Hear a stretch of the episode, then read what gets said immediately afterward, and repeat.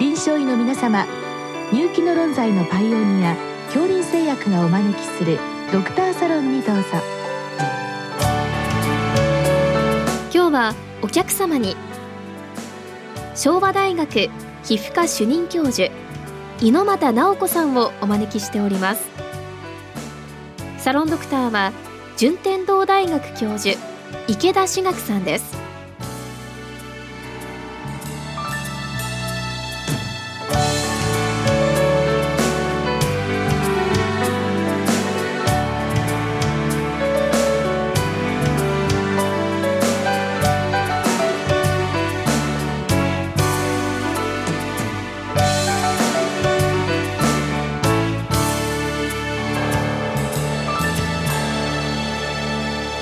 猪俣先生よろしくお願いいたします。よろしくお願いします。えっと本日は血管性浮腫でアナフィラキシーを考慮すべき病態についてというご質問なんですけどもご質問によりますとその48歳の女性で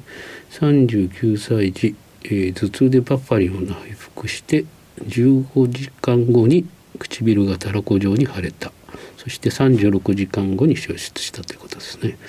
で、えーその後、まあ、誘引なく、えー月に45回同様の症状を繰り返すようになってで検査を行ったところ特に C1 インアクティベーターですかねその活性は98で問題なかったということなんです。でこの症例は本当に血管性浮腫でよろしいんでしょうか？そうですね。唇がたらこ状に腫れていて、つまり表皮のあまり変化がなく、主張が主体で、で、1.5日で跡形なく消失しているとすれば、血管性浮腫の診断でよろしいかなと思います。でこの場合ですねその前に頭痛で、えーロキソニンを服用した時は副作用はなかったって書いてあるんですけどもこれはバファリンとは関係ないという意味なんでしょうか？はい、この時のエピソードを伺いますとあのバファリンを内服してから15時間後に発症と確かにあの非ステロイド系消炎鎮痛薬を内服して不対症が起こる場合には結構半日ぐらい経ってから起こることも稀にあるんですね。ですからそのバファリンも非偽薬として疑われると思うんです。で以前にロキソニンを服用した時には症状は出なかったということですがあの非ステロイド系消炎鎮痛薬の不対症の場合は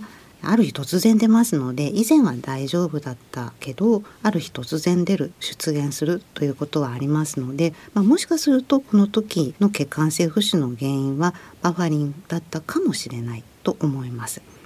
でまあうん。その一方ですね、その後誘引なく月に45回出るようになったということなんですけどこれはやはりバファリンは原因として考えづらいということなんでしょうか？そうですねあのその後は誘引なく特に内服薬との関連性はなくということですのでそうなりますと原因不明いわゆる特発性の血管性浮腫を疑うのかなと思います。なるほど。やはり特発性血管性浮腫ということなんですけどもあのまたご質問にですねブラジキニン関連の特発性血管性浮腫としてというご質問なんですけどもこれでよろしいんでしょうか？はい、えー特に例えば感染症薬剤食物など原因が思い浮かばない場合には、まあ、メカニズムをまあいろいろ疑ってさらに原因検索をするかと思うんですけれども、まあ、血管性浮腫の場合考え方としまして基準で大きく2つに分かれます。一つはマスト細胞メディエーター起因性マスト細胞が脱下流して起こるタイプともう一つはブラジキニンがメディエーターになるブラジキニン起因性です。そのどちらかということになるんですけれども、あの確かにそのもしブラジキニンの場合ですと遺伝性血管性浮腫や暗行転進変換酵素阻害薬 AC 阻害薬による場合があるのでそれらを鑑別することになるかと思います。で逆に言いますとブラジキニン関連の場合は遺伝性かあるいは ACE 阻害薬この2つっていうことになるんでしょうか？そうですね。他にも、まあ、推察はされていますが代表的なものはその2つなのでその2つを確認していただくと良いと思います。でこの症例の場合はあの C1 インアクティベーター活性98とありますけどもこれは遺伝性の血管性浮腫ではないんでしょうか？はいそうですね。遺伝性血管性浮腫の検査としては C1 インアクティベータとあと個体の C4 を調べるんですけどこちらの方はいずれも正常値ですので遺伝性は否定的と考えます。ということはもしブラジキリン関連の血管性浮腫とするともう薬剤は書いてございませんのでやはり可能性はほぼないということなんでしょうそうですね。まあ未知のものはわからないんですけど今現在まあ、よく知られている原因としては、まあ、その2つなのでその可能性は低いと考えて良いかなと思います。そうすると残りはあまりなくて、えー、マスト細胞メディエーターの方なんでしょうか？はい、まあ、頻度としてはマスト細胞メディエーターの方が多いのでその可能性を疑っていただいた方がいいと思います。この場合そのマスト細胞がなぜ活性化されるか分かってるんでしょうか？それは原因がよくわからないので正確にはマスト細胞メディエーター性化を知る方法はあまりないんですけれども例えば抗ヒスタミン薬を内服したりステロイドホルモンを内服することで改善するようでしたらそのマスト細胞メディエーター性である可能性が疑われます。なるほどあの例えばマスト細胞ってよくアレルギーの時にねあの名前が出てきますけどこういうあの例えば IG リストとかラストとかそういったものでその何か異常値が見つかるものなんでしょうか？通常はあのあまり異常値が出てこないんですね。なので IG をスクリーニングで調べることにはあまり意味はないと思います。ほどじゃあ唯一残っているのが治療的、まあ、鑑別ということなんですね。はい、でご質問の場合なんですけれどもトラネキサム酸をいつまで使用して良いんでしょうかっていうご質問なんですけどこの突発性血管性浮腫っていうのはトラネキサム酸っていうのは推奨されてるんでしょうか？はい。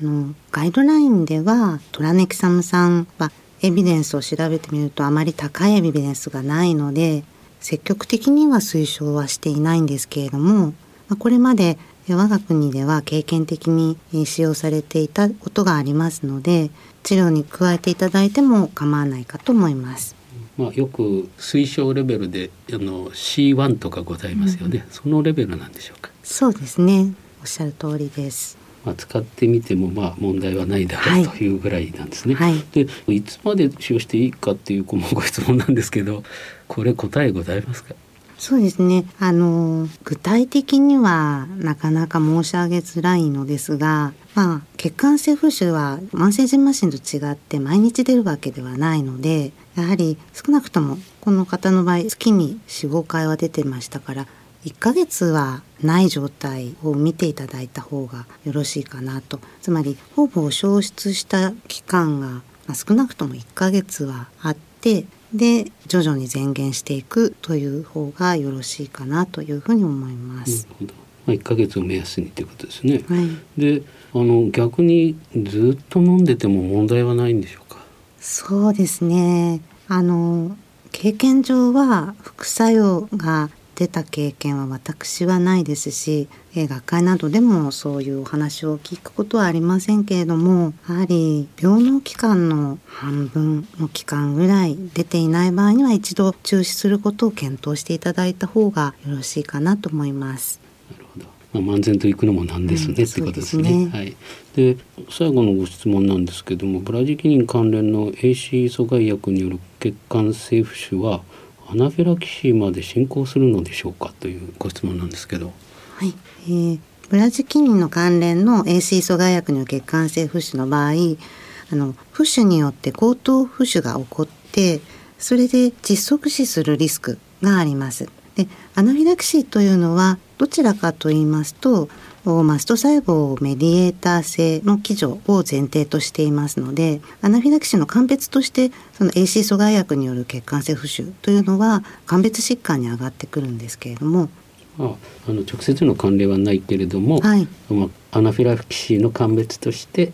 えー、 ACE 阻害薬による血管性浮腫が挙げられるということですね。そうですね。で逆に先生今おっしゃったあの後頭浮腫なんですけれどもこの AC 阻害薬による血管性浮腫って高頻度に起こるんでしょうか？はいあの AC 阻害薬の血管性浮腫の中で約0.1%の方があの後頭浮腫などで致死的になるというふうに、まあ、2000年頃に報告されていました。でその薬剤性の血管性浮腫の中ではそのポトフ腫による窒息死の率があの比較的高いので、えーまあ、2000年頃非常に問題になったんですけど最近ではかなり啓発が進みまして死亡例の報告は減少しています。なるほどでも今のところやはりそれは頭の隅に入れておかないとそうですね、ね、危険なことが生じる可能性があるということですね。はい、はい、でちょっとまとめさせていただくと、えー、血管性浮腫には大まかに遺伝性のものそれからブラジキリン関連 AC 阻害薬によるものそしてマストセルメディエーターによるものその他の4つがあってでどちらかというとこの症例は、えー、マストセルメディエーター型ではないかとそれでよろしいんでしょうか？はいそのように推察いたします。そしてその場合はやはり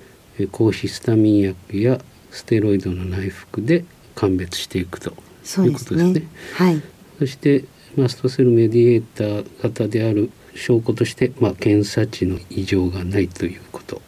ですね。それと、はい、えー、バファリン等の入院がなくても繰り返した歴があるということで、はい、まとめてよろしいでしょうか？はい、その通りだと思います。はい、どうもありがとうございました。ありがとうございます。